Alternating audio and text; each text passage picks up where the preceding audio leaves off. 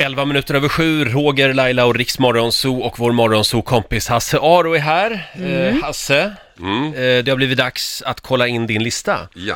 Eh, vad hade vi för rubrik idag? Aros topp tre-blåsningar som drabbat honom själv. Roligt. Förra gången listade vi andra bedragare så att Ja, säga. liksom, ja, det är inte jag som har bedragit Nej, nej, här, vill jag förlåt. Nu, Ja, så vad jag är offer här faktiskt. nej, men ja, förra gången så pratade vi om bedragare som, alltså de, de som jag inte beundrar, men som ändå är mina favoritbedragare. Mm. Bedragare som liksom, okej, den blåser dig på pengar, men den bjuder ändå på någon show eller någon Mm. slags charm, eller tittar in i dina ögon, ser vad du vill höra och säger det. Just det. Den typen av bedragare Och idag- fascineras lite av. Handlar alltså om de gånger du har blivit De gånger lurad. jag har blivit blåst. Ja, okej. Precis. Mm. Ja, vi kör väl igång. Vi kör väl igång. Punkt Eh, ett. punkt ett. Hotellblåsningen. Det- Jag var lite inne på det här förra veckan för jag pratade om Dr. Bluff. Just det. mannen som åkte land och rike kring, gick in i en roll och levde ett stort liv, skärmade en hel bygd, bodde på hotell, satte allting på hotellnotan och sen när det var dags att betala så drog han till den lokala Volvohandlaren. Just det. eh, Tog en bil och åkte därifrån. Just det. Och honom, har jag, hon, honom följde jag i många år. Och han, han åkte ju dit alltid. Jag Ja. ja. satt inte så länge och så ut och så körde han igen. Jag pratade med honom på telefon flera gånger. Eh, och jag ville intervjua honom. Jag, jag tjatade lite faktiskt. Och till slut säger han, okej, du får göra det. Så vi bestämde träff i Stockholm en måndag. Men då sa han, eh, men kan jag inte få komma på lördagen och bo på hotell? Det är ju så härligt. Jag borde ha fattat. Jag borde ha anat oro. Det borde du ja. Ja, men jag säger okej. Jag åker ner till Hilton på Söder och berättar att den här killen kommer in hit. Han, Mm. får, han får rum, han får frukost. Ingenting på rummet. Han får inte sätta någonting Nej. på notan. Absolut ingenting. Jag skrev till och med en lapp och gav dem till Mm. Så kommer måndagen och så ringer jag, så svarar han inte. Blåst. Så blir jag lite orolig, så åker jag ner till hotellet. Nej, då är han ju borta. Ah. Inte bara det, han har ju en jättenota på rummet. Åh herregud, vågar man fråga hur mycket den här notan var på? Jag kommer inte ihåg, men det var, alltså det var inga enorma pengar. Men det var liksom mat och sprit, han Mm. hade bjudit någon Ja. och det var det schyssta killen i baren och Ja. sådär. Och så allting var på notan. Strix Tusen Television betala. Strix Television betala. Och jag, så står jag där med kopian på pappret, men jag lämnar den här till er och de bara tittar på mig. Men han var ju så trevlig.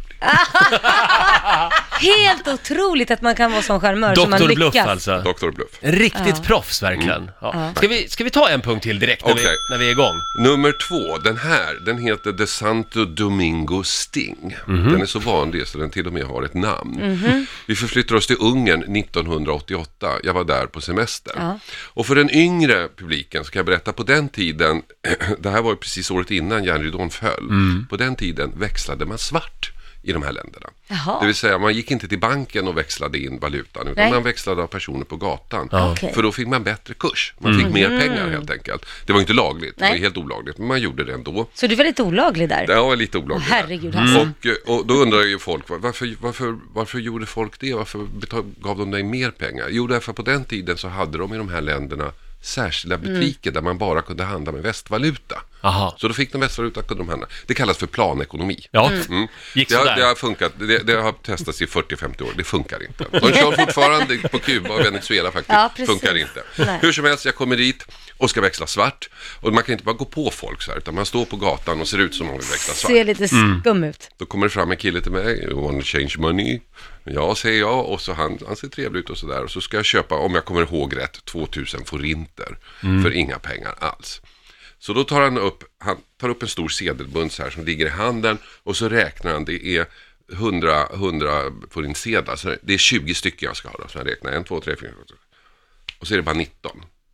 Okej, så toppar han ner handen i fickan, tar upp den 20 sedeln, lägger den på de andra, viker ihop det här, ge mig pengarna. Jag ger honom pengarna och så säger han polisen kommer, polisen kommer! Och jag blir jätterädd och sticker därifrån och sådär. Och stoppar pengarna i fickan och in i bilen och stannar så här. Och sen när plockar upp sedelbunten, Så, då är det inte 100 forintsedlar utan en fan. Och då har jag alltså inte fått 2000, jag har fått 20. Aj, 20 vilken jävla... Alltså, det är så måste fräckt. man... Ja, och den, men det här är en klassiker. Alltså Ja. den, den, den, den eh, första gången, eller det var journalister som råkade ut för här i Santa Domingo, så det är därför det heter Ah. Santa Domingo. Det här förekommer Sting. på Kuba fortfarande också. Ja, där har de ju utvecklat, de har ju två egna valutor på Kuba. Jättekonstigt, man fattar ingenting. Två konkurrerande Ja, valutor. ja, Precis. ja. Ja, men tänk på det här om du ska växla svart på semestern. Räkna sedlarna. inte, man gör inte det längre. Man gör inte Nej, det. jag har aldrig gjort det. nej. Jag har inte varit sådär kriminell. Hasse, vi har en punkt till. Vi ska Ja. kolla in den alldeles strax. 16 minuter över sju. Det här är Pink på Rix FM. God morgon! Roger, Laila och Riks Morgonzoo och vår Morgonzoo-kompis Hasse Aro är här och listar tre blåsningar som har drabbat honom själv. Mm. Vi har en punkt kvar. Nummer ett, pokerfasaden. Jaha. Och nu får ni vara med allihopa, för det här ska jag förklara. Den är lite krånglig, men eh, Hazar går på krogen en kväll, köper några drinkar, eh, eh, lämnar in sitt kort till bartendern Lotta. Ja. Som då inte tar fram kortläsaren utan av någon anledning går bort med kortet. Men en brukar du stund. spara det där man ska ha det kvar eller sådär? Ja, eller? så kommer hon dit och så tar hon. Och då när hon är borta, då har hon skrivit av kortnumret, mitt namn och CBV-koden på Okej, baksidan. Jag märker ingenting. Några dagar senare säljer hon det till Laila. Laila har nu mitt kort.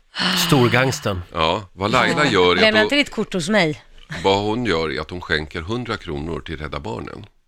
Av Mm. mina pengar. Kan man ju tycka, det är hyggligt. Men det gör hon bara för att kolla att kortet fungerar. Mhm. Sen ringer Laila till Roger och säger Roger, jag har ett kort. Ska vi köra? Ja, säger Roger. Därför det skulle du Roger. Och så går Laila och Roger in på en pokersajt där man spelar poker med varandra. Laila går in under mitt namn med mitt kort, köper vad man nu köper med kortet. Roger går in under sitt namn, fullt, fullt öppet och spelar. Men ni sitter i telefon med varandra. Så när Laila har riktigt dåliga kort och Roger har riktigt bra kort, då satsar Laila allt av mina pengar och Hasses pengar. Just det. Ja. Och Roger vinner allt Ja, det är klart. under eget namn Wow. och tar ut pengarna Ja, nu fick jag under eget namn. Under eget namn. Jaha, och det här är precis vad som hände med mina pengar, 17 000. Oj, oj, oj. Polisen, eh, jag upptäcker det här, av en slump upptäcker jag bara några minuter efter att det har hänt, att de Ja. har tömt mitt konto. Och sen så småningom ringer polisen mig och säger, vi vet vem som har dina pengar. Det är Roger. Mm. Fast Roger hette något annat och bodde i Göteborg. Och han säger, Glenn antagligen. Ja, Glenn. Glenn. Nej, men jag vann ju dem på poker. Ja. Vad ska jag göra? Ja, men då, jag kan ju inte veta att pengarna var stulna. Vad vet jag? Oj, Man kan inte oj, göra oj. någonting. Nej. Så där sitter Roger eller Glenn med mina 17 000 som det var. och Aj, har en trevlig jul. Oj, vår producent Basse är ju en del på pokersajter. Är det du, förekommer Basse? det här? Jag är oskyldig. Du är oskyldig ja. ja. Men, men eh, förekommer det fortfarande? Ja, det tror jag. För att det här är ju så enkelt Ja. och det är ju också, alltså jag måste säga att jag blev lite så här starstruck när jag hörde det här. Imponerad. Jag, ja, jag blev lite imponerad. för det, för det, ro, det som är så tjusigt i det här är att du är där i ditt eget namn. Ja. Du är helt Ja. öppen, men vi kan inte göra någonting. Ett tag Mm. funderade jag på att åka ner till Glenn och gratulera honom, men jag gjorde Ja. inte det. Men, och Det är Wow. klart att det kom- förekommer och sajterna ser det här, men vad ska de göra? Ja. Vad ska de göra? Alltså, man, kan ju, man kan ju variera det här. Alltså, Mm. Man kan ju satsa alla pengarna på en gång och så vinner Roger allt på en gång. Och Mm. det, då kanske det ser lite konstigt ut. Men Ja, man kan ju små, små, man kan ju spela en hel kväll och så sitter Laila och förlorar hela tiden. Och kanske vinner ibland bara för att... Roger, Ja. vi var av med jobbet, då vet vi. Jag skulle Då tar säga- vi Hasses kort och så kör vi. Här har, du och, här har du och jag bröllopsresan Ja. betald. Så är det ju, verkligen. Alltså, det var en, eh, ja det var ju lite fascinerande skulle Ja, jag säga. Men eh, försök inte det här idag säger vi. Nej, Nej, inget av det. Tråkigt. Du får en liten applåd av oss. Tack så mycket Ja. Hasse för listan. Riks Morgonzoo. Vi underhåller Sverige.